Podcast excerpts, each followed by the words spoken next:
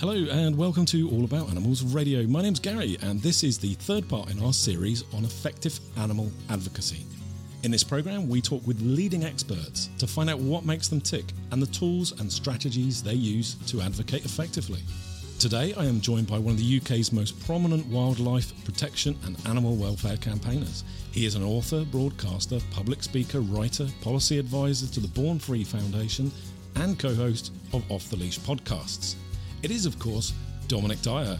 Hello, Dominic, and thank you for spending your Tuesday evening here with us on AAA Radio. Not at all. It's a pleasure to be with you. Thank you. If you have any questions or comments for Dominic during the show, you can send them to us at studio at AAAradio.online or message us on Twitter, and we are at Animals Radio. Dominic, looking at your LinkedIn profile in preparation for this, um, you've been there, done that, and must have a wardrobe full of t shirts. Tell me a little bit about how you got started and how you got to where you are today. Yes, it's, it's interesting. I've been talking about this quite a bit recently. I did a, a presentation to students at London University a few weeks ago about my campaigning work and, and started to give them an idea of how I got into this profession, which many of them were very interested and fascinated in doing work in when they reached, you know, beyond university education and we're looking at careers and things. Um, I didn't come into conservation wildlife protection from the, the usual route that many people come in. They rather come in, you know, from the science environment sector, studying particular areas uh, like marine biology and things like that. I, I came in primarily from from government and corporate work. Um, you know, I left school, interestingly enough, at 16 years of age with not much in the way of an education. Um, had few O levels, which is, you know, in Britain a sort of standard entry level education system to get you into college and then into university. Yeah. Didn't go to university. Um, came south with my father, who lost his job in the north of England. Uh, originally started working on building sites um, just to get some work, and then um, I wanted to sort of get out of the rain and, and, and, get a job in an office environment. So I applied for what was called the Civil Service Commission in the late 1980s, which was like a clearinghouse for admin assistants, junior clerks to go into different government departments. And I applied and had an interview, did well at an interview. And um, they said, we'll come back to you in a few days and we'll send you to a particular department of state. And it could have been anything. They could have sent me to social security or they could have sent me off to health or somewhere education. I might have mm. never been seen again. But they actually sent me to the Ministry of Agriculture. And the first place I went to was their legal department and actually started to go with um, lawyers from the from the government to court cases dealing with animal cruelty, illegal poisoning of dogs was one of the first things that I actually went to court, Lincoln Crown Court on. So from the very beginning, I was lucky. I was working in an environment where animal welfare and then on to agriculture and, and food production and other issues that I've, I've got very involved with as my career developed. So I think I was fortunate at the beginning that I just got into the right department that opened up my horizons. I spent 13 years in a Ministry of Agriculture working in a wide range of areas from marine environment protection, organic farming, looking at different issues around food production, working in trade policy in the UK and in Brussels as, as our relationship with the European community developed in the 1990s and the EU enlarged, and learnt a great deal about government and a great deal about how our system of government worked and how the environment of food production and wildlife protection policy was developed as well. I left that piece of work in terms of the civil service in, in 2000 and went to work in the food industry. Um, and I started to work in an organization called the Food and Drink Federation, where I, I, really began to bring in my sort of wider knowledge and interest in what was happening in, in, in different areas of the food industry, organic food production, plant-based foods in their early days, you know, working with companies like Alpro and Linda McCartney Foods and companies like Quorn that have become quite significant brands now.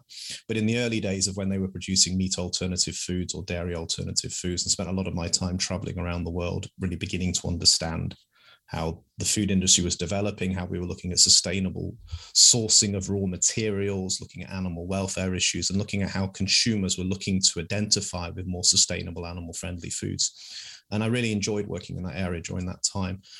I then went on to work in the plant science industry. Uh, and more controversial areas as head of the Crop Protection Association in, in, Britain and also sitting on the board of the European Crop Protection Association in Europe as well, um, working with big companies like Syngenta and Dow chemicals and companies like Monsanto that, you know, at times are involved in quite controversial areas of plant science, genetic modification of food, use of pesticides. But I learned a great deal about how we needed to look at technology to grow more food for a rapidly growing population. Spent more time in South America, Africa, and other parts of the world, particularly in developing nations, looking at the challenges of trying to protect wildlife on one side and feeding a growing population on the other. So all of that really set the scene for me to come into into the work I do today, where I'm really a campaigner for animal welfare and wildlife protection.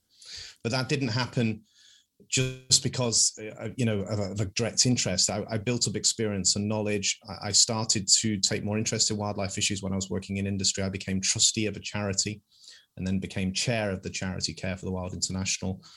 And when I was working in places like Africa, I had a chance to look at the wildlife projects we were supporting there and go out with in Kenya, for example, with the Kenyan Wildlife Service, looking at the anti-poaching operations we were funding. And that really taught me a great deal about the pressures of, of what we were trying to do to protect wildlife on one side and, and allow people to develop and improve their living standards on the other, particularly in Africa. Um, so it was that sort of gateway that made me think that actually I'd like to be more involved in the debate about wildlife protection at home and abroad.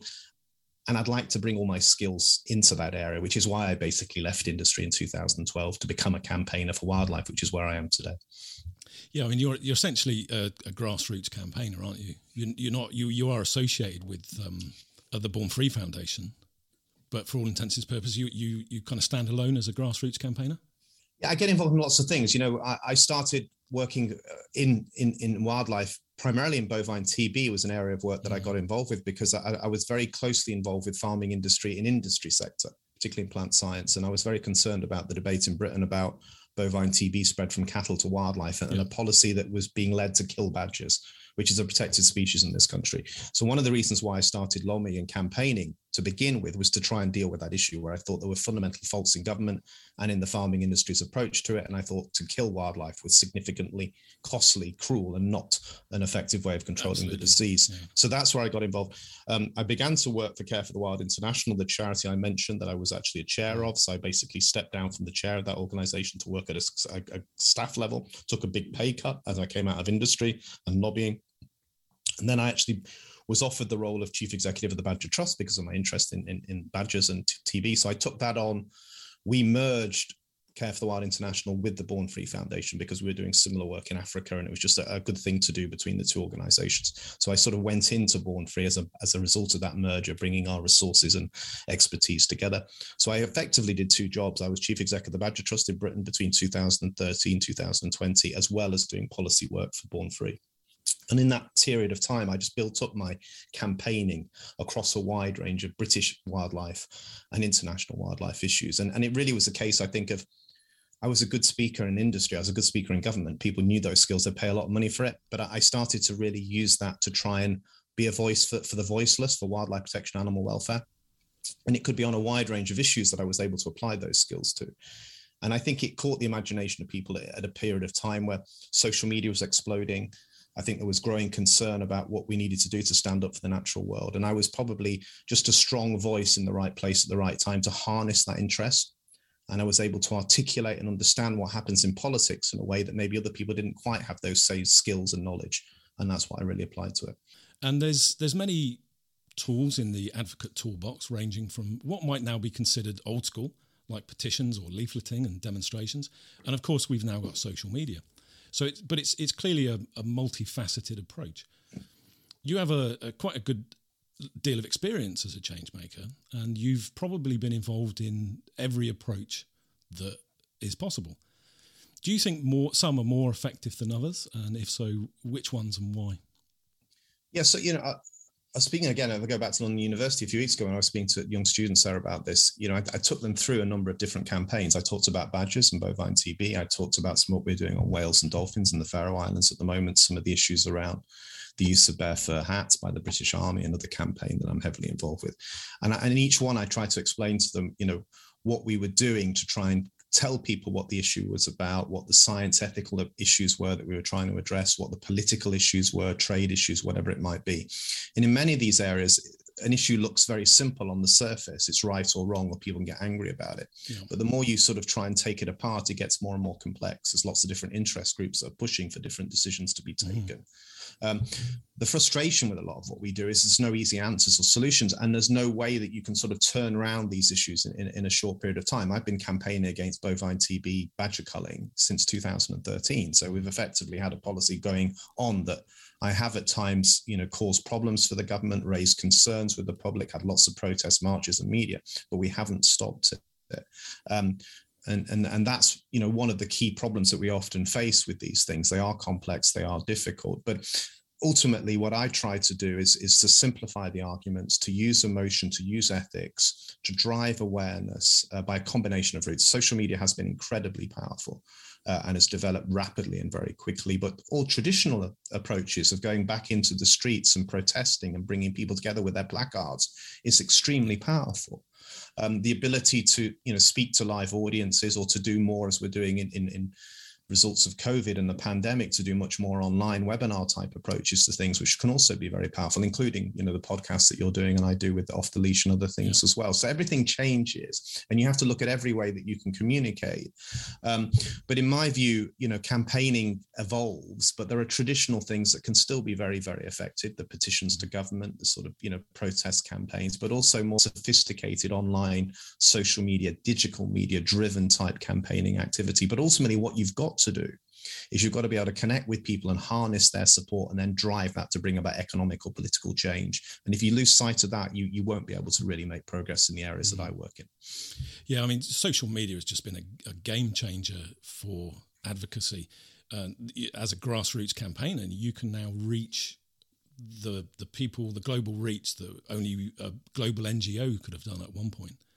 Which and, it, and it can be a sea change. You know, it, we've got a documentary on Channel 4 coming out on the 28th of August um, about the Nowzad evacuation that I was involved with last mm-hmm. year here in the UK of my friend Pen Farthing and his animals and people out of Afghanistan, which became a massive global story. Yeah. Um, and knocked this government sideways and caused a huge political scandal. And it'll be one of the things that is contributing to Mr. Johnson and his gradual downfall from office that we see playing out in, in London tonight as well, um, which is all about trust and integrity and honesty about what he does and doesn't do as prime minister. But my social media in that period of time, that will be very much focused on within the documentary, reached over 80 million people wow. in those two weeks. That's the scale of it. And they were, you know, doing two minute monologue videos that I did as a diary every day of what was going on in this big campaign to get an airplane on the ground, get everyone out, and all the rest of it. Mm-hmm. Um, you know, the more traditional sort of tweeting approach to government ministers and messaging going out. And then sort of television interviews that we were then sharing clips of. So what we found is actually social media was leading the traditional media. Mm uh, yep. And then it became, you know, a bit of a battle of wills between me and the defense secretary, which then went into the media studios, which then brought millions more people into it. And it exploded into this big sort of debate between certain parts of government, including the prime minister, that really wanted to get the dogs and people out of Afghanistan, and, and others within the Ministry of Defense and the defense secretary that believed that this was a great misuse of resources and, and, and we got it all wrong and they shouldn't leave. Um, but ultimately, you know, we did get them out. But social media played a key role in it. And um, ultimately also that led to change in another area. When we had the war in, in ukraine break out i went back on the dogs and cats issue about refugees being able to come into britain with their pets. And again we got huge huge interest in that very quickly. Lots of media coverage, interviews, and we put real pressure on the government to change their policy of allowing refugees to bring animals in and to reduce quarantine times down and to fund all the costs of microchips and rabies and everything else, which has allowed now thousands of refugees from Ukraine to come with their dogs and cats, which mm. to me was terribly important. Mm. Both of those campaigns were very focused on social media, very focused on public anger and concern in, a, in, a, in, a, in a, an extreme period of tension on the international stage. And both of them forced the government to do things that would usually take an awful long time to make decisions extremely quickly. Mm-hmm. Um, and that I think is the power of a social media driven campaign, particularly when you connect people with animals. That can be extremely powerful, yeah. which is one thing I have learned over the last 12 months in particular. 80 million people, that's that's a crazy reach, isn't it? That, to be able to reach 80 million people and it's scary. We couldn't switch it off, you know. Yeah, so I was a sort of week into this, and I didn't realize how big it had come until you know I was putting out two minute sort of piece and uh, one in the morning from my kitchen about mm. a dispute I was having with the defense secretary trying to get a plane into Kabul, mm. and it sort of it went to half a million people within about ten minutes.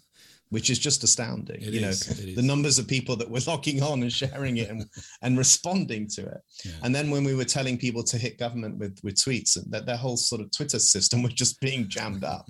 So nothing else could get through. Yeah, it's, I mean, it's a great um, way for them, to, you know, to make them take notice. Uh, they, it did take notice, really it did cause it. controversy because when the Foreign Affairs Select Committee here in Britain looked at this whole process of the withdrawal, which was disastrous, to be quite frank, on so many levels, from government policy perspective, and so many people were left behind they weren't saying we did the wrong thing. They actually said the charity and myself and others at campaign to get the, the Nowzad animals and people did what we said we were going to do. Mm. And we had every right to throw the kitchen sink at it. But they said the government reacted wrongly because they allowed this social media driven campaign that became very emotionally connected to these dogs and cats as well as the people to drive a priority over so many other people that desperately needed to get out and actually should have had a higher priority. So mm. there were some very serious issues that have come out of that debate which actually, you know, people's lives are at risk. So these were extremely serious yeah, issues, as absolutely. you can appreciate. Yeah. But all we were doing at the time was just trying to campaign for the group of people and animals that we were seeking to remove from that country.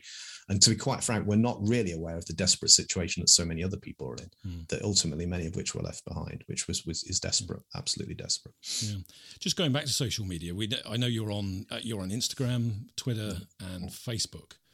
Uh, which one of these do you think is the most effective? They've all got their pros and cons, but do you have one that particularly grabs attention, or is it? Well, Twitter definitely, you know, in terms of the, what we did on the Nowzad operation, and, and, as a daily dit tool, it's very useful, but it is diminishing. I think in in in a in its strength. I, am not certain over the last few months that numbers of followers that people can connect to their accounts is slowing. Um, my reach is still very big, uh, and it goes up and down. So on an mm. average month on Twitter, if I look at my analytics, I might reach, you know, 10 million people or yeah. 5 million. It's still a lot. Mm. It's not the sort of 80 million we were hitting right. in August with, with mm. the Nowzad thing, but it's still significant numbers of people. Yeah. But it is, I think, becoming less powerful to a degree than it was. Um, and, and, it might well be because some people are drifting away and using other channels. Um, mm. You know, I've tried TikTok recently, which is interesting, you know, because I do a lot of sort of monologue two minute pieces, you know, to video, which are quite powerful and very useful tool for what I do. And actually, they're working well on TikTok. I did one recently on um, horse racing right. about Royal Ascot and racing horses in, in the in the heat, and it tens of thousands of people shared that really quickly. So I, was quite astounded by how fast that can move, and that's a new area that I'm looking at now. Thinking actually we can do more with that. Right. Instagram is is nice and solid, but it's more image based. It yeah. can work, and um, Facebook is, you know, some people say Facebook is dead. It's an old medium. I still find it very useful to connect down and to share stuff through. Mm. And it can surprise you with how far that reach can go. But again, you know, to a degree, that can be more diminishing and, and, and controlled than it was in the past. So I think it's it's a combination of all of these things really that can make yeah, a difference. Absolutely. I don't think any is one can be replaced for the other. And new technologies will come along all the time that we need to look at as well. Yeah. I mean, you, you get different demographics in in on different social media platforms as well. So you're able to reach different people who are using different social media platforms. Yeah, and one thing I find is that the media come to me about social media. You know, if I want to get a news story out there, I can yeah. put something out on a tweet, and I know yeah. journalists will ring me, and I know then it could turn into a news story very yeah. quickly. You've also got to be extremely careful about what you say. Um, not only can you easily slander someone and get in trouble like that, but you can also mislead or you can make you know statements which are yeah. clearly mm. you know can be seen as aggressive or whatever it might be. So you you learn about how to communicate and your tone of communication. But yes, it, it's an extremely powerful tool. You know, when Nowzad became a very controversial issue, when you know we had a situation where I was saying that you know the prime minister had intervened to help us get people and, and animals out of Afghanistan, and he was publicly saying he didn't it led to this sort of ongoing thing in social media where I would share some information, the journalists would look at it, and then it would end up on the BBC. And then what it led to was that civil servants in the Foreign Office started to leak that actually I was right in what I was saying. And here's some more evidence that the Prime Minister did tell us this is what he wanted. Then it led to a Foreign Affairs Select Committee hearing, which is, you know, more in-depth discussion with members of Parliament, looking at it and bringing ministers forward to give evidence. So I was sort of playing a key role in all of this just by being present mm. in that social media environment. Journalists knew they could connect with me, they could ask me for something. And at times, yeah, you can drop something in very quickly and speedily into a process, and it can have an impact, you know, and lead to a front page story in a very short period of time, a headline news. I've been in those media scrums. Sometimes it, it's not as comfortable as it might seem, but you know, it's, it's quite stressful. But if, you, if you're going to try and control a story or drive something, social media offers you an ability to do that mm. in a way. If you weren't present in that medium, it, it would be very difficult to achieve. Yeah, I, I it's fascinating that somebody making a tweet can actually now make headline news. Mm. It's, it's, the kind of changing way. And often when I tweet, that does become part yeah, of the story. Absolutely. And journalists don't necessarily ask me; they just yeah. report it as my comment or my yeah. view. So you've got to be careful about what you say or mm-hmm. do because it can end up just being printed in a newspaper. That happens to me quite a lot nowadays, to be honest. Uh, slander and so on. I, I think that's something that a lot of people probably don't think about very often. Um, but it's it's a very real fact of life that by tweeting something, you you can actually be liable for that comment.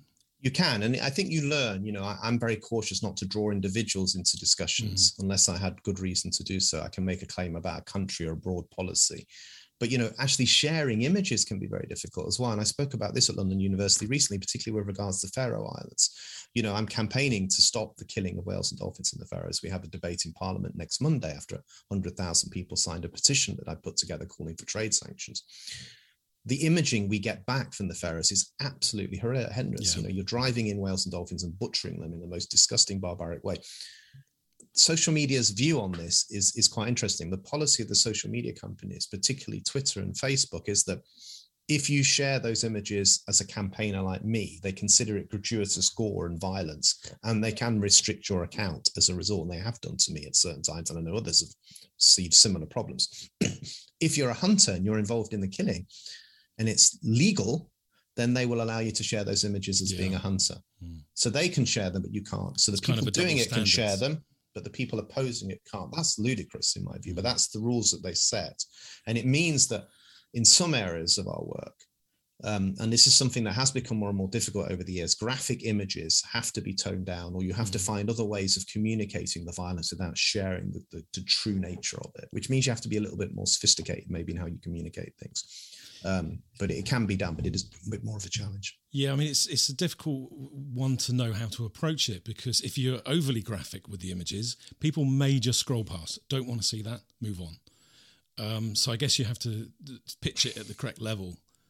It is hard because you know ultimately, if you see the image, it drives the anger to bring about change. Mm. It could be killing dolphins in in in, in a bay in, in in in the Faroe Islands, or it could be the horrible situation with the killing of cats and dogs in Yulin Festival in China, for example. You, you, you, they are horrendous, and, and somehow you have to communicate the brutality and the cruelty to try and bring about change. Yeah. But you're right. It, it, but also, it can be quite traumatic for the people viewing these things. Um, and that's not particularly pleasant if people just keep seeing it scrolling up on their social media mm. feeds as well. It can switch them off, and it can it can lead to that. So it is a balance to be reached. It is a balance. Do you have a social media plan, or do you have a more dynamic approach of, of, what comes up each day, or have you, you know, a lot of social media experts have their next mm. three months planned out? I imagine I work with, I work with organizations that have all of that strategy and they have to struggle with me where my bit fits into their strategy. So for example, if Born Free, you know, knows I'm working on a campaign, they'll have to fit whatever I'm doing around the campaign I'm working on into their strategy. So that that's fine. But I also value the independence I have of my own voice where I can just go yeah. and do my own thing beyond it. Um, so I fully understand the need for NGOs to have a more rigorous, strategic, yeah. focused approach. But also there's a real value in having someone like me connected to NGOs who can act independently and be a strong independent voice as well, because they can push the barriers of debate and discussion. They can do things that maybe the NGO can't do, but that supports the NGO in a broader sense. I can go into political territory, for example, that they can't yeah. go into, uh, yeah. engage with politicians in a way that they might not be able to do so publicly and things like that. So I, I think there's a combination of the two. But yeah, I think it's difficult for NGOs. and I'll be honest with you, I think lots of NGOs are increasingly failing on social media because they're becoming much more focused on marketing. Yeah. You know, and branding. Mm-hmm. And what they're losing is the edge. Mm-hmm.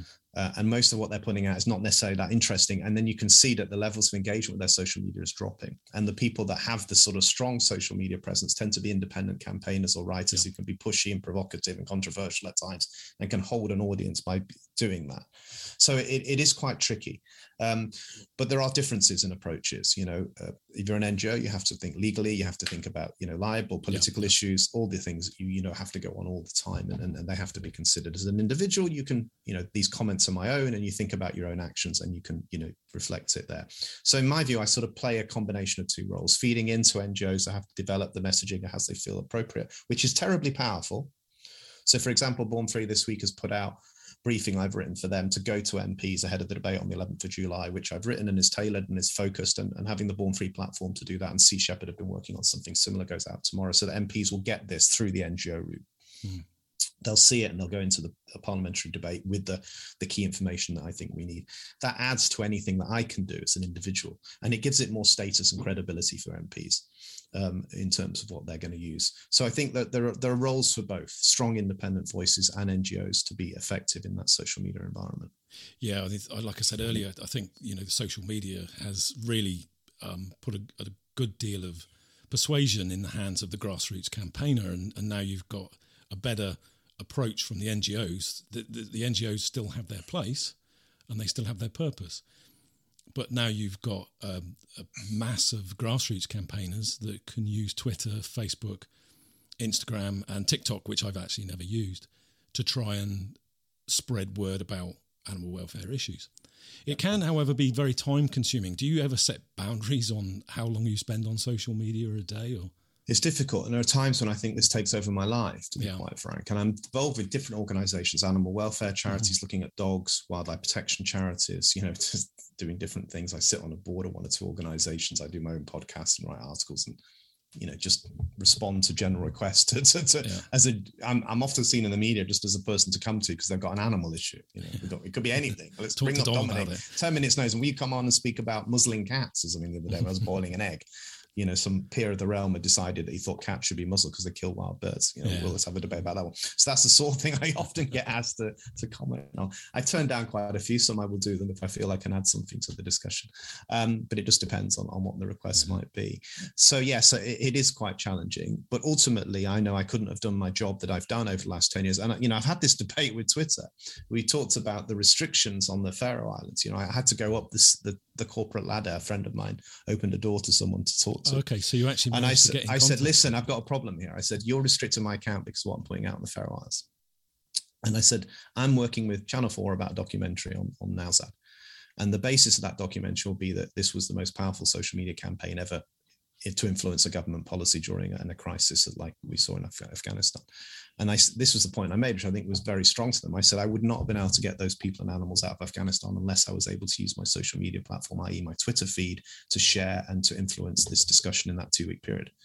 But because you've restricted my account now, I wouldn't have been able to get them out because what you've done to my account now means that basically I can't reach a tiny percentage of those people because you get a notice that this could have, you know, images that are blah blah blah yeah, on your yeah. account. Mm-hmm. Then people just switch off and don't engage. And they also basically stop you from getting picked up by other people on the account.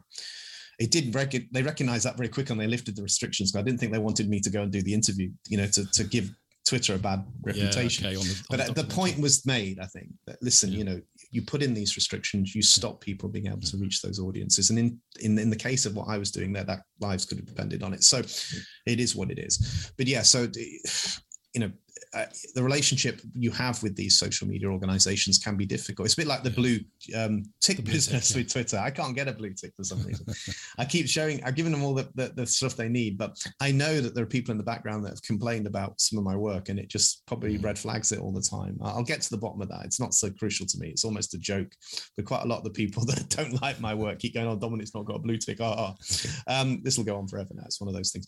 But I do think that's a problem because, you know, they have mechanisms for approving yeah. People and, and there are red flags that come up all the time, depending on the sort of controversies that you're involved with in that sense. Yeah, absolutely. And it's, it's one of my issues with social media is that you can spend a long time, years even, building up a good following um, and good engagement with people. But essentially, you've got to remember that you're in the hands of a private company.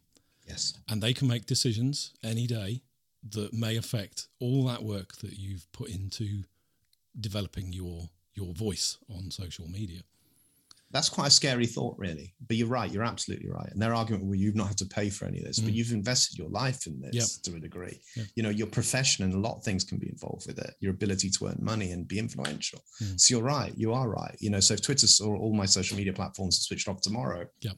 I would be in a bit of a panic. Thinking, my God, you know, I'd get I'd get over it, and maybe I'd be a little stressed at times.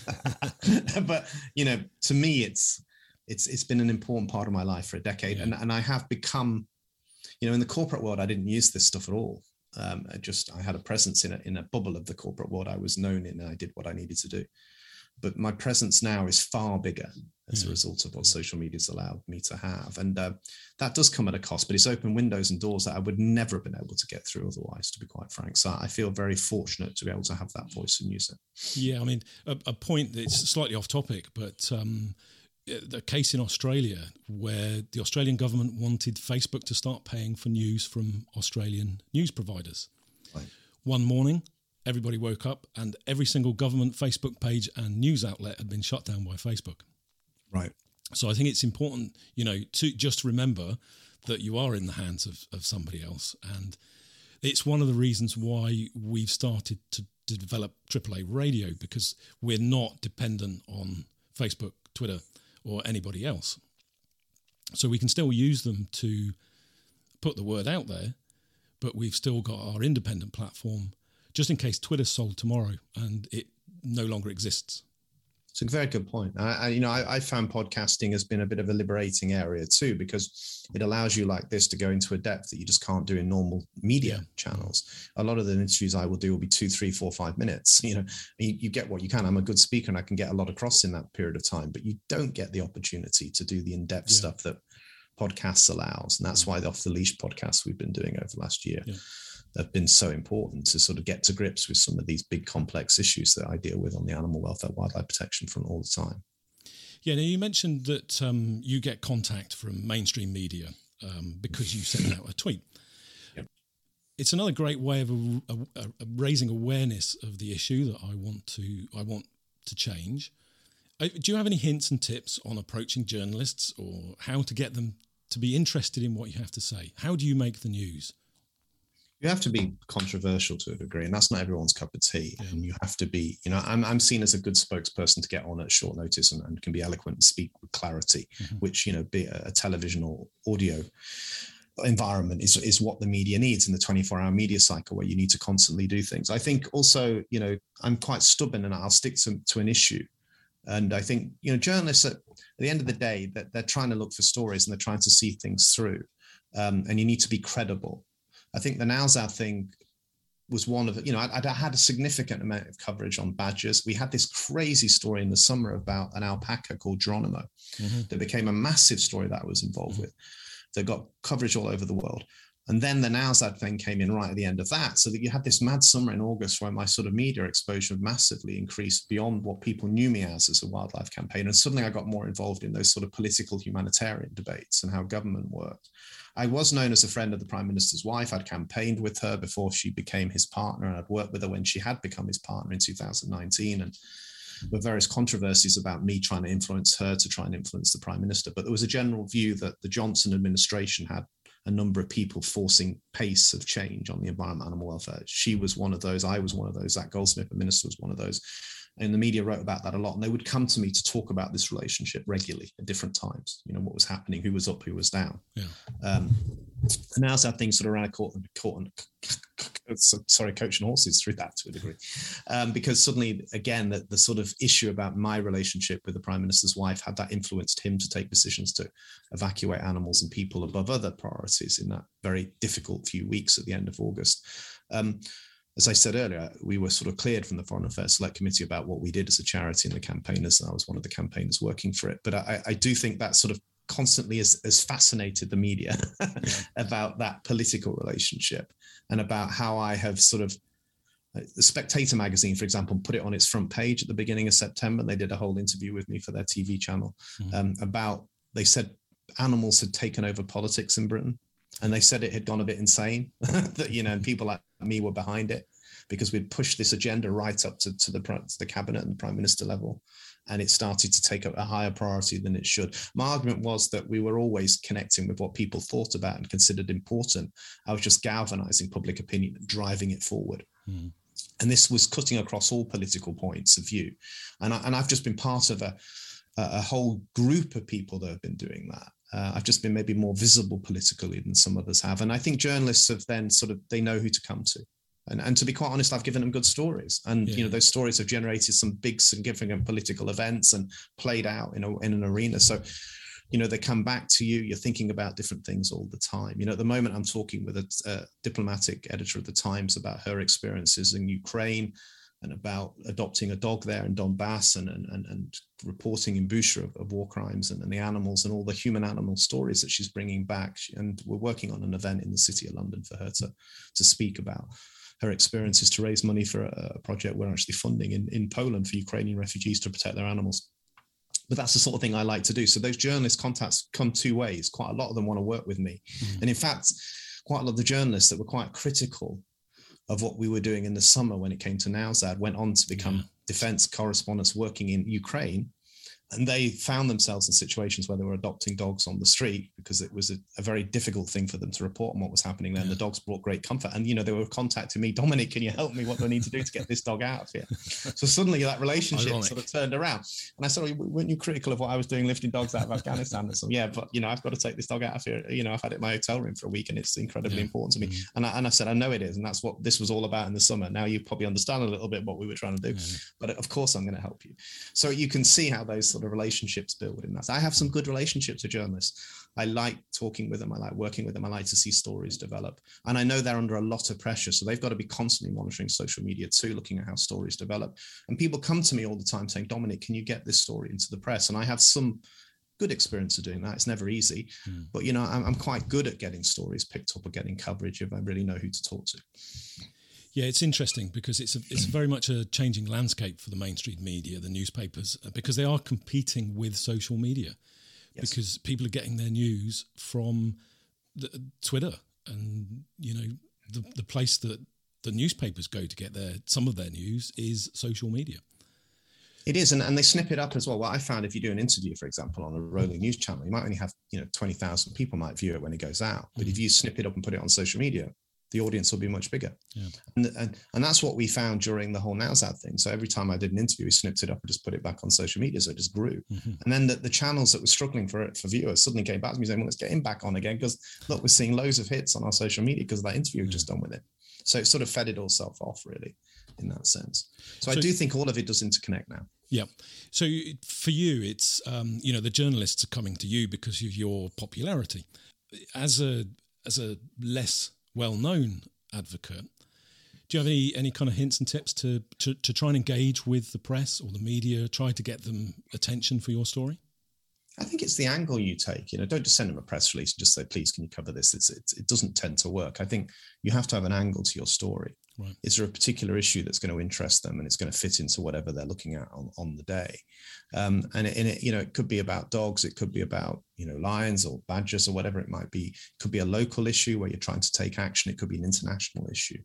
Um, some people get very disappointed because they think every march or protest or event that they cover should be given, you know, prime media coverage. It's just not going to happen like that. And often what you find is that the media come back and forth on stories you know what was a big story today it's not so much interest tomorrow and they mm. move on to something else. There are some stories that go on and on like NowZad did because it became an ongoing political scandal around a prime minister who was struggling around many other issues. So it was never going to go away but that's quite unique and that's why it's being made into a documentary. That doesn't often happen and i think it'll probably end up being a film as well. But you know that's just one of those things that blew in a mm. way that even i didn't really expect it to. But a lot of the other stories we're dealing with come and go you know, like, you know, I was talking, for example, this weekend about seven years since the killing of Cecil the Lion in Hwange National Park in mm-hmm. Zimbabwe. If I went back to that story when it was broke, it was incredible. You know, most of the team in Born Free were in a conference in Vancouver that I was due to go to that I hadn't gone out to. So I sat in the office in, in Horsham in Sussex when I got this call from the Daily Telegraph saying that we've got this story about this American dentist who's killed this lion in Africa and would like to run it front page tomorrow. And we want an interview with you, which I did. And then Sky News contacted me. I did an interview for them. And then BBC said, Will you come up to Salford in the northwest of England? Because we want you on our main BBC breakfast show in the morning, which I did. Got up there late at night, sort of went to bed, got to their offices at six in the morning to do the breakfast news and looked on all the front pages of the newspapers in front of me, and they all had Cecil the Lion mm. on the page, and all the news around the world was covering it. And then I just did back to back interviews on all the news channels, reaching millions of people. Mm. By the end of the day, Cecil the Lion was on the side of the Empire State Building, you know, being projected. You know, Barack Obama was being asked about it, Angela Merkel, David Cameron, all world leaders. So and that's just I think because it was a it was a day when there wasn't much news around, which seems very strange now, yeah. doesn't it? It was before Donald Trump, before Brexit, before yeah. the war in Ukraine, before COVID, before everything that sent our world mad.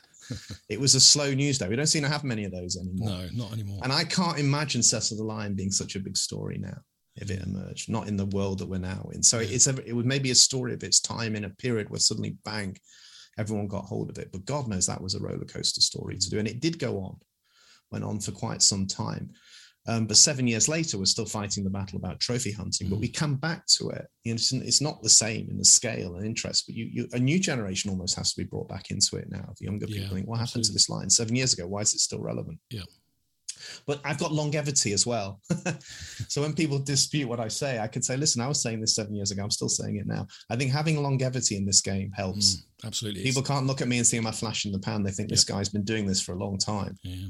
It's and actually been game, campaigning and speaking and, and talking, you know, mm. with authority and, and knowledge and, and, and, passion on these issues for a long, long time. And even if you don't disagree with him, you can't ignore it yeah. in that sense. I think that's a, an important thing to remember that you bring up is that you know a lot of these campaigns they're long term efforts. They're not something you you change is a slow process. You can't change things overnight.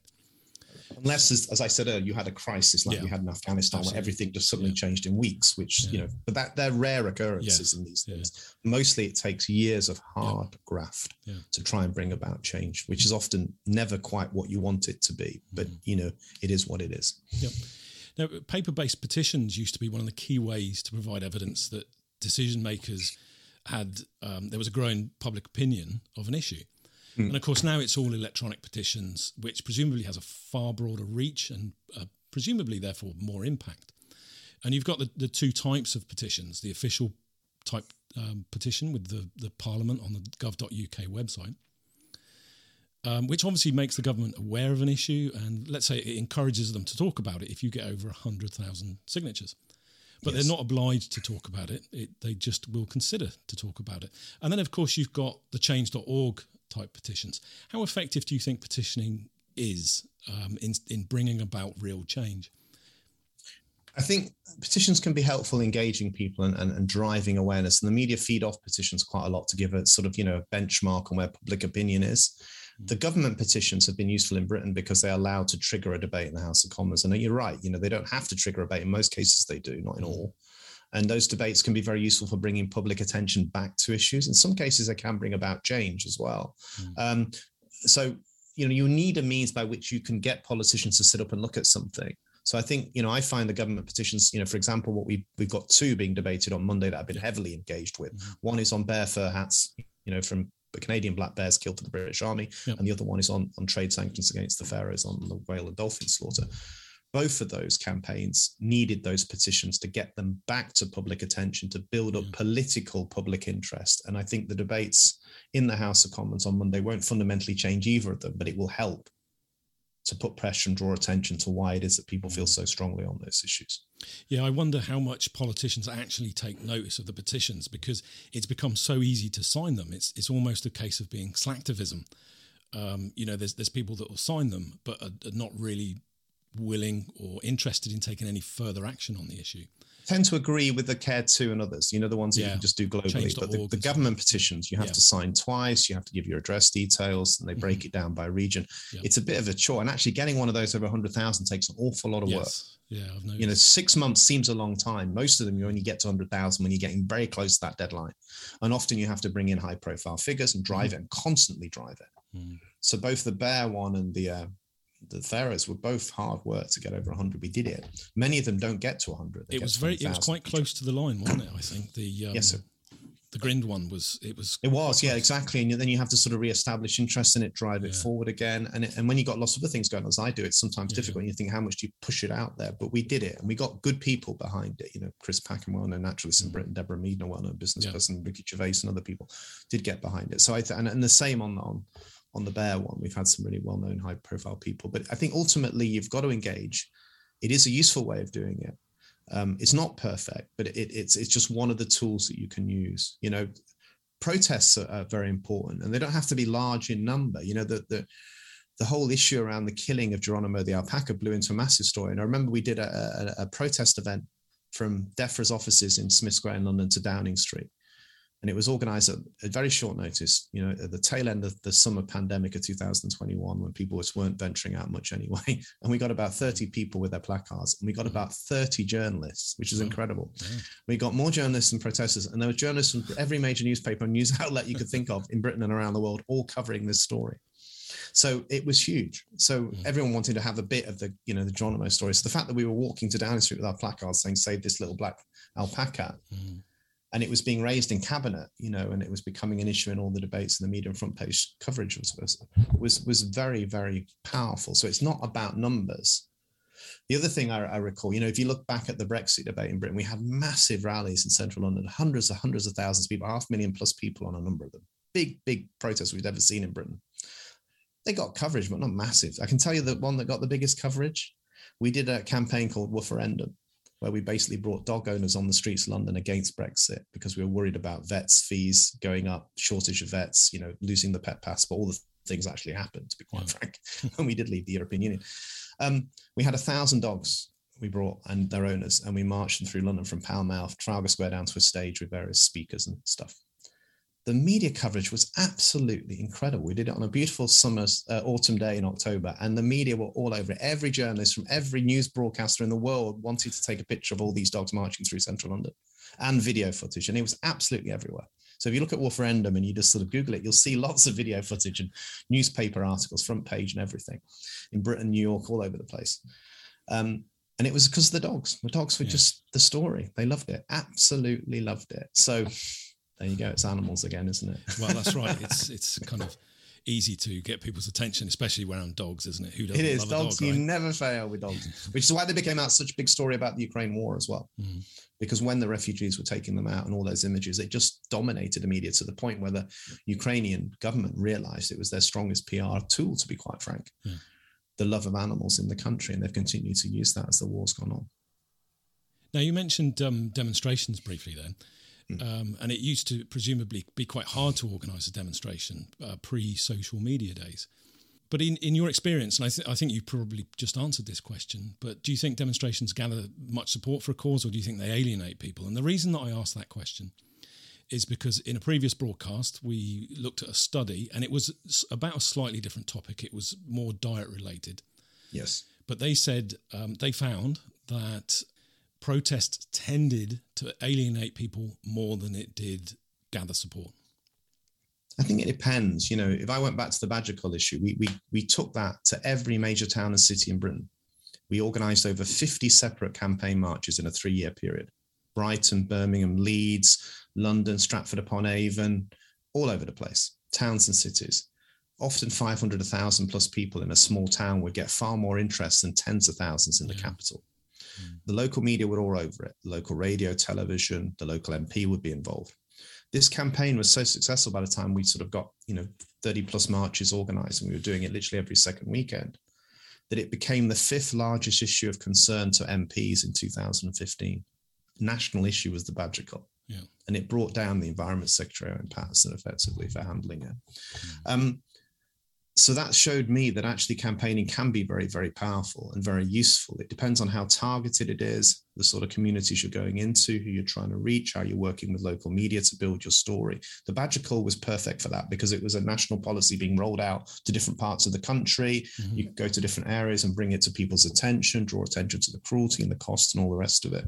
Um, we to a degree by doing that in the early stages of social media so that allowed us to start organizing and sharing it all on video and stuff um, we restarted, I would say, with the Badger Cull marches, an engagement on wildlife protection through direct campaigning and protest in this country that we hadn't seen for many decades. So out of the back of that came, you know, lots more events that I got involved with on whales and dolphins and lions and elephants. And then you started to see Extinction Rebellion and other organizations begin to harness their model around some of this at a national level. And I think we've seen a, a, return, as it were, to street protests, particularly for environment, wildlife issues. It has tapered off during the pandemic. Mm, and the reason for that is because people have just gone through, as we know, hell, to be quite frank, around the world. But they're only really beginning to emerge from it now. And so coming together in large crowds still is quite unnerving to many people. So the numbers have not been the same. But I do think it will return. I think we'll see a new generation of people getting involved. You know, I'm of a certain age and, and I want to see more young people come back you know, and sometimes they can be critically important. You know, in 2019, we put we took 10,000 people to the gates of Downing Street to protest against fox hunting. Yeah. In a campaign that was dull as dishwater when Theresa May was looking like she was just going to increase her majority, which is what she wanted to do, is try and negotiate a difficult EU exit agreement. And the campaign suddenly came alive because she said in, in the campaign that she was sympathetic to repealing the, the anti-hunting ban. Mm. So we we got the biggest protest of the election campaign. We had coverage in all the British newspapers, the American and international media, and it knocked her sideways. And on the polling day, she lost seats because of it. people basically went to the polls and, and she lost in places like Kensington, Chelsea, Stroud, yeah. uh, Canterbury.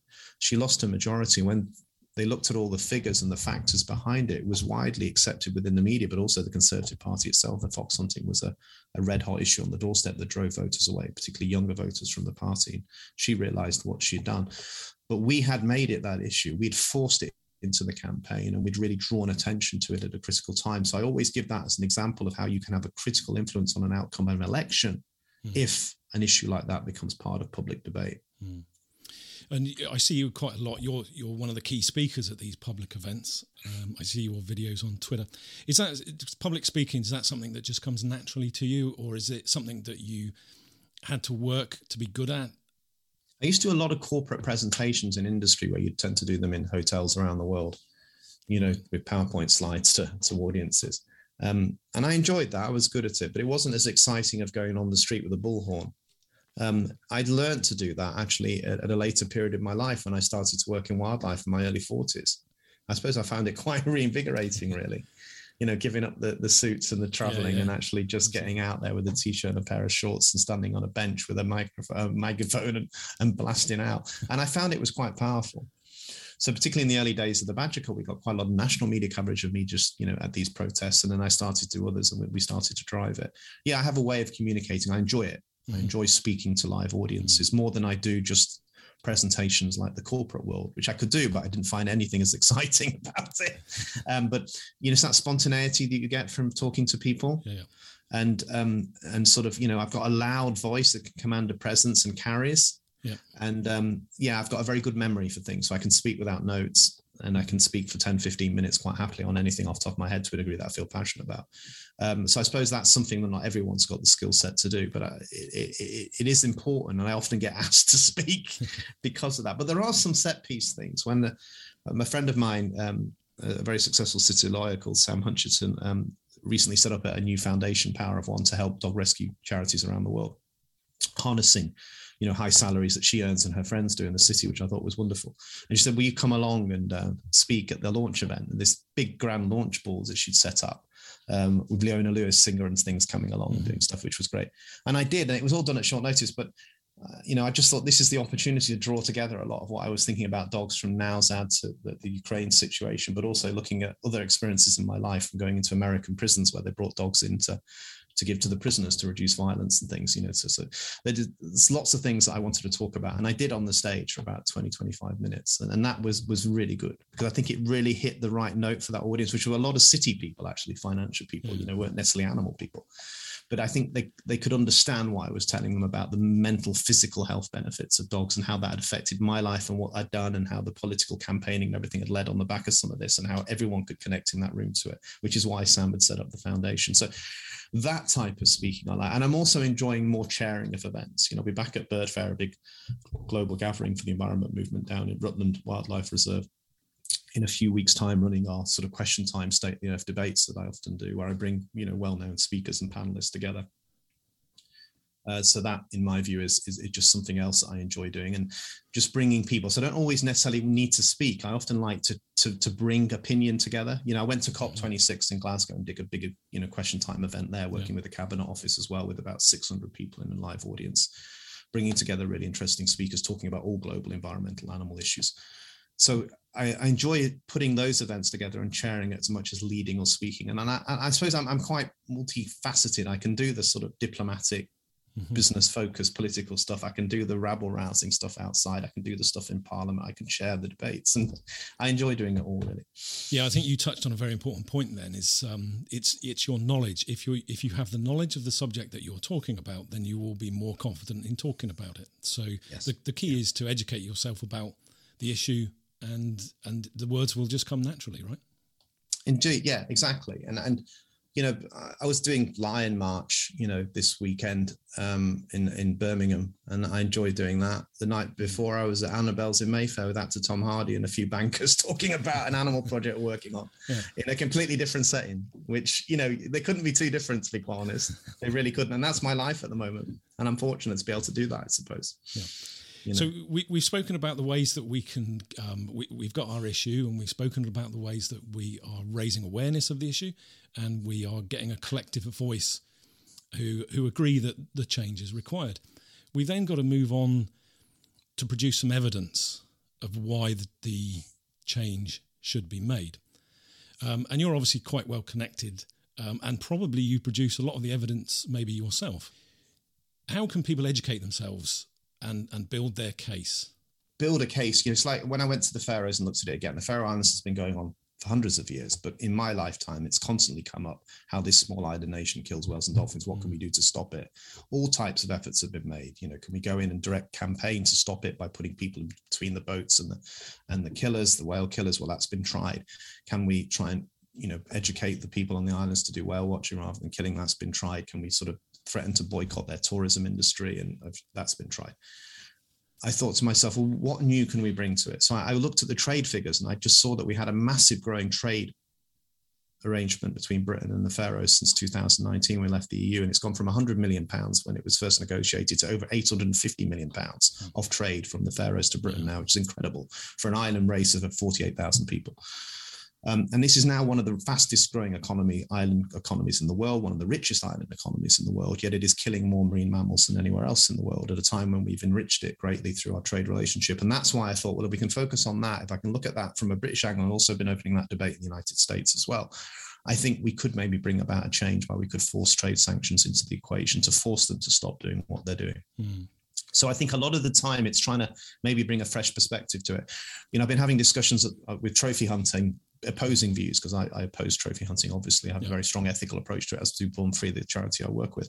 But ultimately, I think we need to find common ground between those people who advocate it as a necessary need for local communities mm-hmm. and environmental sustainable support in different areas of Africa, for example. Um, my view is that actually it's all about money. And if you take the trophy hunting out, what alternative revenue sources can you find? And I've said that we need to debate that issue with the pro trophy hunting academics and draw them out and say we all ultimately want to get to the same point in this debate where actually this is not necessary. In which case, how do we put more money in? Is that government money, private funding, whatever it might be? But we definitely need to be talking about that. And who leads that? Is it African people themselves? How do NGOs yeah. fit in and all the rest of it? So um, it, often I'm trying to look at issues that are complex, long-standing, and try and bring a new approach to them. Yeah, and I right. think that's what I would say to people: look at things afresh. Yeah. Try and look at there's another angle that hasn't been considered bring it to public attention. Animal testing, again, you know, we, we see the level of animal testing in Britain rise despite yeah. commitments from the government to reduce it. And then do we look at certain species? I don't think we should be using primates dogs for testing. I know we're not going to stop all animal testing overnight, but I do think we can get the dogs out of the system. I think we mm-hmm. can get the primates out of the system.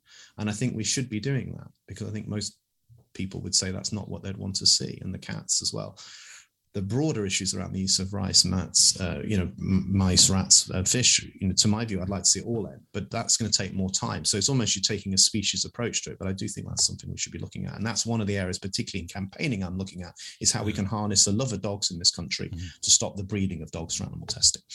Yeah, I think you're absolutely right. Um, you you know, things are not as black and white as perhaps we would like it to be. Um, we can't affect change immediately as you were saying, you know, you, if you take away trophy hunting in Africa, these these people still need a source of income, and you know, it's up to somebody to find that source of income. We we can't just from over here in the UK say stop doing this. No, I agree. I agree, and you know, we've also just got to keep thinking about you know, not being seen to sort of preach to other communities yeah. in different mm-hmm. parts of the world, but try and find solutions to the problems Absolutely, of human yeah. wildlife conflict yeah. and economic development and everything else. So there, there's so much more we have to do. Mm. Okay, so we've we've raised our awareness and we've built our evidence case, and we're going to come on to something that you have a lot of experience with, and that is dealing with politicians. What is the best way, way to approach politicians? Do you have any do's or don'ts? Or I think be very honest with them, you know, and um, you know, politicians wary of me, but they can't ignore me. And I'm not tribal about my politics. So I don't say I agree with that political party should be the only vehicle for change in the animal welfare, wildlife protection movement. That would be silly because they mm-hmm. can all equally disappoint you when they're in office or in opposition. Um, and I try and develop relationships where I can maybe bring about some change, where you've got contacts that you know you can build trust with. And to a degree, I've definitely done that with the Boris Johnson government, but it has been difficult and, it, and it's currently, as we talk, basically imploding. You know, we had two cabinet ministers resign tonight, and I don't think he's going to be prime minister for much longer. in some ways that will be a step back for the animal welfare movement because it means we've lost a prime minister and his wife that you know generally have an interest and we can lose a minister like zac goldsmith i know quite well who also has been genuinely committed to it but equally you know there's big issues in this country at the moment about trust and integrity that in my view trump all of that because you know we need to get a government in place that people can have confidence with again. Mm. Um, so that's a wider and more important issue to a degree. Um, politicians come and go. They often they don't have enough time to focus, but they do look at what their constituents raise with them, and constituents do care about animal welfare, wildlife protection issues. It comes up in the mailbags all the time, one of the leading issues. So most of them can't ignore it. I think if you're passionate and honest and persuasive, you, you, you, can build relationships with politicians, but don't put all your eggs in one basket and uh, treat them all with equal suspicion because they're often very short term, moving from one issue to another and will disappoint you. And try and think long term about bringing about political change. And not all of it will be through direct links with politicians. It can be that you know change happens because of broader societal change that mm. can be brought about by the actions of individuals or businesses or community groups whatever it's not all because a politician has to change a piece of legislation that it's yeah, going to happen absolutely, yeah. so um, it is important um, I do like politics. I've always understood it, both in America, Britain, and Europe. I spent a lot of time with politicians, done a lot of political events, organizing events at political conferences in Britain, American conventions, United States, and all that. Um, and still find politics fascinating but ultimately i know it's just one tool that we have to work with um, and you can't avoid it. Um, you know at the moment i do think we're in a difficult position in britain because a government we have which is falling apart has promised a lot in animal welfare wildlife protection actually delivered very little. And the, the debate i'm having with the other ngos that i work with is that maybe we've got to stop trying to invest in legislation that we're not getting anywhere with and actually start looking at when the next election is going to come. How do we put out our manifesto to the parties about what we want to see them do and if the Conservative government have dropped the ball, what are the opposition parties going to do yeah. to pick it up? Mm-hmm. And how are they going to develop manifestos that we can feed into, that we can hold them to, that will commit to bringing about the change that this government has failed to do? So I think those are the sort of big issues that we're having to look at at the moment. But yeah, politics is important. And yes, you do need to continue to reach out. Yeah, I mean, you, you can reach out in many ways. Um, you've, I guess in person is probably um, the, the best way to get his attention or her attention. Yeah, and, and you know, I'm fortunate because I'm loud, because I'm influential because I've got a face in the media. Mm-hmm. Politicians know that, ah, you know, I know who he is and, and don't get on the wrong side of him. But equally, if you harness him, he could actually be quite useful to you. so, you know, it's a two way thing with them, isn't it? They get something out of you, you get something out of them. I often get that with politicians. You know, they want to be seen with me on a campaign issue that they feel is going to get them a bit more popularity and a bit more support, or they're going to hide away. They think I'm going to throw something at them that's, you know, suddenly yeah. going to cause them more difficulty. Well, I guess that's and I have confrontations with some you know, very public confrontations with the Defence Secretary Ben Wallace, who potentially will be a strong leadership contender when Johnson falls. So this man might end up being prime minister, and I'll have to deal with him then. Me and him have not got on. You know, we've publicly had you know very very heated discussions in the media, and he's made statements about me in mm-hmm. select committees and things, some of which I, I feel are not justified. I, I you know, in the documentary, I'm asked as to whether I said some things about him that I might regret in the heat of the moment. I said, yeah, you know, I didn't quite realize some of the pressure he was under, but I don't think he realized the pressure I was under either. Maybe we could have reached out and worked on something together. Yeah. Mm-hmm. Uh, maybe one day we can. But you know, these things happen. It's not often that you know you get a situation like that where a wildlife campaigner suddenly gets drawn into a debate mm-hmm. around a defense secretary or the prime minister or the prime minister's wife. And I have to be quite honest, it's mm. just the way it's it's just played out. Yeah because of the way some things have been decided and because of the political issues that came out about it. How do you pick your battles, Dominic? There's so much going wrong in the world, particularly for animals these days, um, and there's so many complex issues, and you can't fix them all. How do you choose your battles? Yeah, and I, it's a problem for me because I get lots of people contact me, as you can imagine, on lots of different things they want me to help them with. And yeah. sometimes I have to ignore them because I just don't have the time to pick it up and respond. Other times I do try and help with a bit of advice. Sometimes I get very involved with it. Like, you know, Sam Hutchinson, the lady I mentioned earlier on. I'm now helping and advising her charity effectively because I think what she's doing is terribly important. And I, would really like what she's trying to do. Um, so, you know, sometimes I just see something come along and I think you're doing the right thing. You know what? You've got an opportunity to harness this, but I'll give you a hand because I think I can help mm. you. So I think it, it depends on, on, how something plays out like that, really. Um, I do choose carefully the issues that I throw my energy into um, because I think I can bring about some change. Um, and you know, since leaving the Badger Trust in 2020 and taking on a more broader campaign areas of work, I've had a bit more time to choose different things. Yeah. I do less on badgers now. I still keep my finger in the pie, but there's people that are leading on it in different areas. And I've done seven years, written the book and everything. I don't necessarily need to be seen as a leading voice on badger protection in Britain anymore. And I think others can step up, but it gives me time to do more in different areas. So I wanted to do more about the Faroes, definitely very committed to that. Definitely want to do more on animal testing, particularly in relation to dogs that I'm working on and general dog welfare, which I'm more and more involved with continue to do work on issues like trophy hunting that are very much you know hot topics at the moment and look at issues like wildlife crime and hunting here in britain and wildlife issues around rewilding and things that i think we need to do so much more about as well. So there's no shortage of things that i can get involved with. To be quite frank the day is just never going to be long enough you know and you can't do justice to everything. So you do have to pick your battles carefully. Absolutely otherwise you're just you're just going to burn out.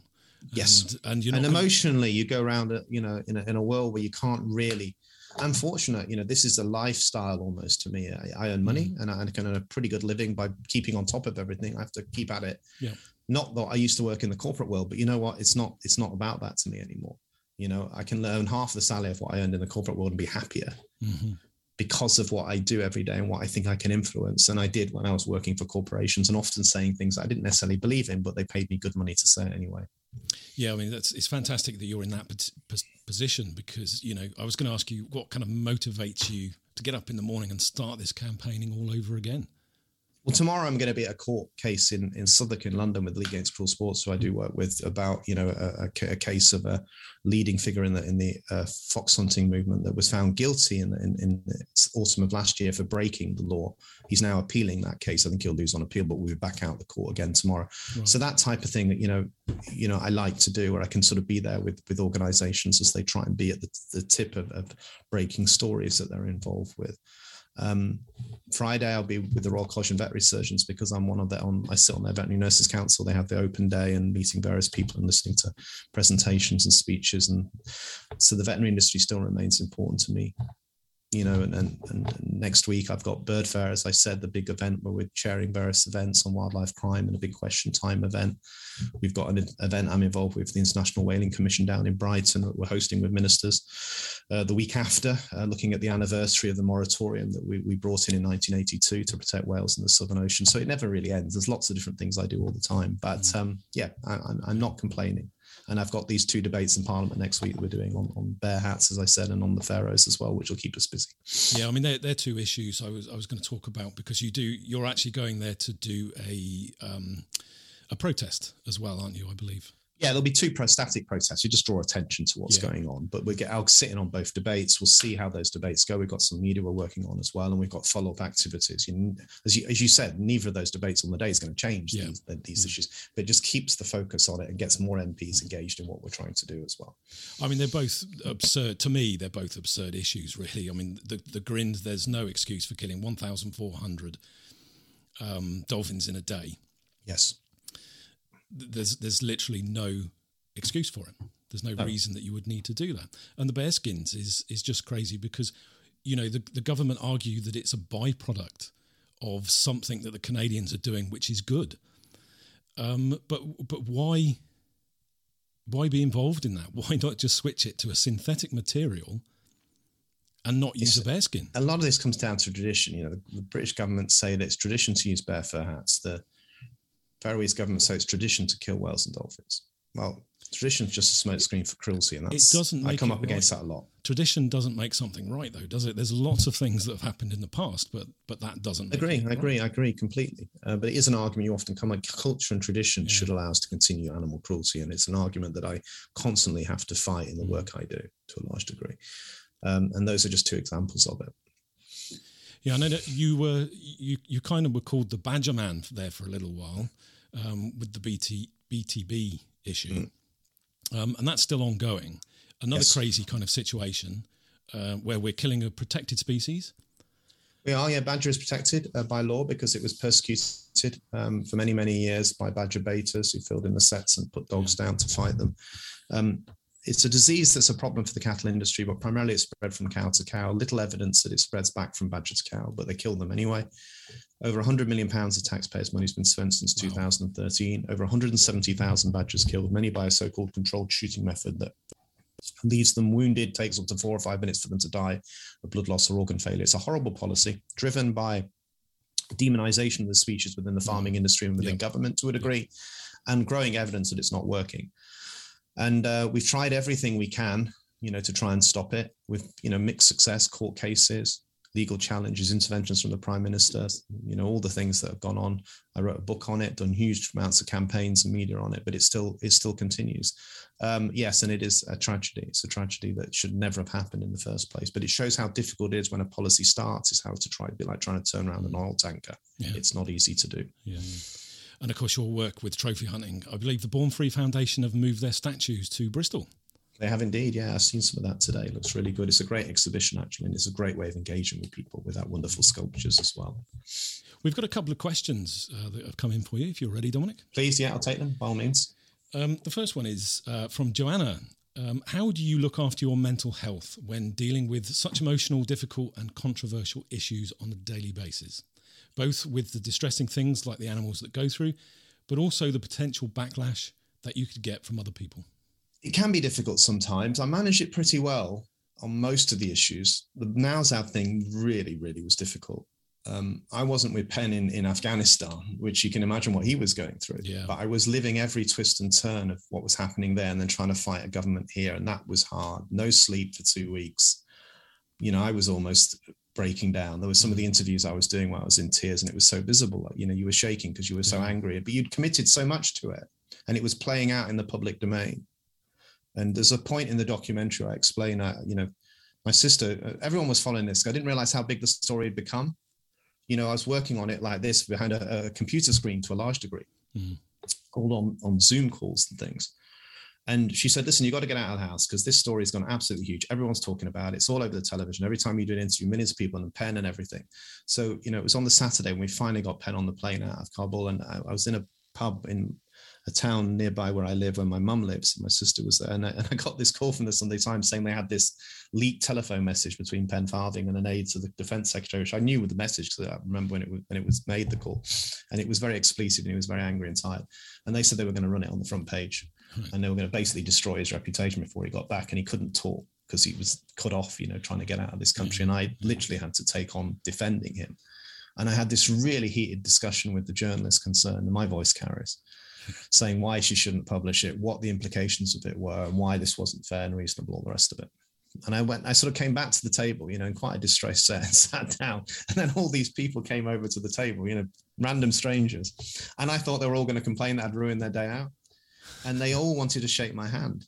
Oh, and buy drinks and meals and said they'd followed what was going on on television and they knew who I was and they were so supportive of Pen Farthing and what we were doing and that they wanted to support someone. And it just, I just brought me to tears, to be quite frank. And my sister just, just it was one of those moments that I realized I was involved in something that had taken a lot of my energy and emotions that had become a much bigger story outside everyone else was following as well. Yeah, I, I was in Australia at the time, Dominic, when um, all this was happening, and uh, you were you were actually made Australian TV over two cases, which was yeah. Geronimo and uh, yeah. Nowzad.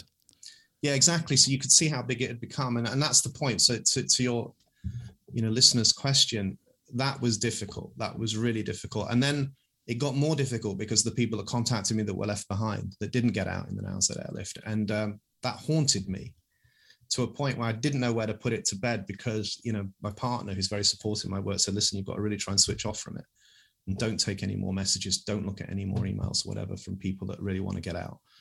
And then a vet who's become a really good friend um, contacted me and said, "Listen, I'm in contact with this group of vets left behind. They want to get out. Can you help us?" And I thought, "Oh," and she goes, "Listen, if anyone can do it, you can." so I sort of put another consortium of people together in Britain, America, Israel, Gibraltar, and various places, and we, we raised half a million pounds. We went, we took them out. We got them smuggled out. 92 men, women, and children, and animals, and they're now all in Pakistan. But we've been fighting to get them into Britain or another country and we've done you know TV and radio stuff on that story as well. But in a way, that helped me to come to terms with it that I wasn't going to leave them behind, uh, and that we did everything we could. Um, and you know, there's still more to be done. They need to be given a safe, secure home, but they're out of the horrors of Kabul, um, and they're in safe, secure location in, in Pakistan. Yeah. But we've got to get them a secure future home. Mm. But yeah, that was hard. On other things, you know, it, it's the, the Ukrainian thing I wanted to do something about, and I just felt we could, and, and the government moved. And I was really emotionally, like all of us, when that war broke out. It just was horrendous, you know. And I just thought I could do something. I thought it was in a place where I could get the refugees in with their animals, and I just threw everything at it. And mm. yeah, it took a lot out of me. But you know what? I was really pleased when the government moved on it and said we're going to do it and we're actually going to listen to what you say and we are going to change all the rules and we're going to get them in and then when you know refugees contacted me to say they'd now come in with their dogs and they thanked me yeah that, that must was, be really nice yeah. really nice. And it makes you think yeah this is worth doing. Yeah, yeah this is worth doing you, you, are making difference to people's lives because of mm. what's going on. Um, some of the animal cruelty does get to you some of the frustrations the badger cull issue over the years got to me. Um, I get very upset when I see, you know, the stuff going on in the Faroes when you think you're making yeah. progress and then they're back killing again and you just think, can I do anything to stop it? But you, you do what you do. You do what you do. And I sometimes get attacked by individuals and various statements are thrown around. I did put a tweet out yesterday saying some people call me racist. Yeah, I saw that colonial because of what we do on trophy hunting or racist because you know what I say about the Faroe Islands people or just wanting to stop it. I'm not racist, you know. I was accused of racism during and it comes up in the documentary. It was a very difficult time when some of the people I respect in the anti-racist movement, effectively people I've worked with in some cases, turned around and said you were putting dogs before brown people. It wasn't the case. yeah. It was a horrible thing to say, but it was being thrown around yeah. in the political melee of the pets before people argument. And I just said, well, you know, I've rescued over 192 men, women, and children out of Afghanistan. What yeah, have you done? exactly so before right. you, but that's the way I've closed it down. But it was upsetting. It was upsetting when people make those claims because some people believe it. They believe that we didn't care about the people. We just cared about rescuing dogs, which wasn't the case. Wasn't I could case. never really understand this argument of people before dogs because no matter how often people said the dogs go in the hold and the mm. people go in the chairs. Yeah, yeah, I know, it, but it, you know, it was partly the Ministry of Defence who were just trying to create a, an environment that was increasingly hostile to what we were doing. Mm. They basically were trying to stop the prime minister signing it off. And in the end, to be quite frank, he did. But then he never embraced it and actually admitted he did it, which is typical Boris Johnson. Yeah. You know, he's he's going down in flames. But I, this is one of the best things he did, but he never actually admitted it. And I've had that discussion with various people around it. I said, why don't you just say it the way it is? Why don't you just say you did it? Because you know what, people would be grateful for what you did, but you don't. You keep coming out and blustering and lying, saying it was nothing to do with me. But there you go. That, that's a, uh, another yeah. issue for another day. Mm-hmm. Another quick question from uh, one of our listeners: um, When is the uh, Nowzad documentary out? 28th of August at 9 p.m. on Channel 4. There you oh, go. That's that, that's the broadcast time I have at the moment, unless it changes. Okay, uh, so but that that and that's basically the anniversary of the withdrawal. So they've they've got a, a, slot over the bank holiday weekend, which is almost exactly a year from the day that we got that plane mm. out of there. So it's good timing to do it. And I think it'll be a very good documentary. Pen Farthing's obviously interviewed in depth. I'm interviewed in depth. Hamida, one of the vets that was rescued, because we haven't really heard from the people that were rescued. You know, the debate has revolved around the debate of pets for people, but we've not heard from the people, so it will mm-hmm. do that. that. But some of the politicians and people that have been critical will be there. But I hope that I hope it'll be a good balance piece. I, I know I've worked hard with the, the, the, producers, so I think they've come up with, with and they've got a good track record of producing, you know, good good documentaries. So let, let's look forward to it. I hope it will tell the story from all sides. Yeah, I think that'll be an interesting watch all round, really, because, uh, like you say, it'll be interesting to hear from the people that were actually rescued in the operation. Yes, exactly, and how their lives have changed as a result. Mm. Another question from Nicole. Um, from from the badger culling to slaughtering dolphins and trophy hunting of endangered species, isn't there a bigger problem we are looking at, and it's man's belief we are better than other beings? In other words, speciesism is a global rampant problem. Yeah, we just destroy everything, to be quite frank, isn't it? The, problem is that I do meet lots of people who despair of people and just want to help animals. And I fully understand that. But ultimately, unless we can work with people, we can't yeah. protect animals. Uh, so a lot of what I do, and the older I get, the more I understand the humanitarian side as well as the animal protection yeah. side. And in some ways, you have to bring them together, and that's yeah. not always easy to do. Um, and you've got to be careful you don't fall into stereotypes of saying that a whole country is effectively cruel or evil when actually it's a certain group of individuals within it, or it might be a government policy that's driving it. There's good and bad in every nation in the world when it comes to protecting animals. And animals is not about race, color, and ethnicity. Everyone can be cruel to animals, or they can be good to animals. Yeah. Um, and and we're trying to sort of work our way through all of that. But yeah, there are times when I'll be honest with you, I despair of the human race, and I do yeah. say that quite often. There's no yeah. question of that. I think all of us often do, really. Um, our but then I don't because I also meet great people along the way that really yeah. care and do lots of mm. amazing things for animals. And I think that's what keeps that kind of turns the human race around for you. Yes, exactly.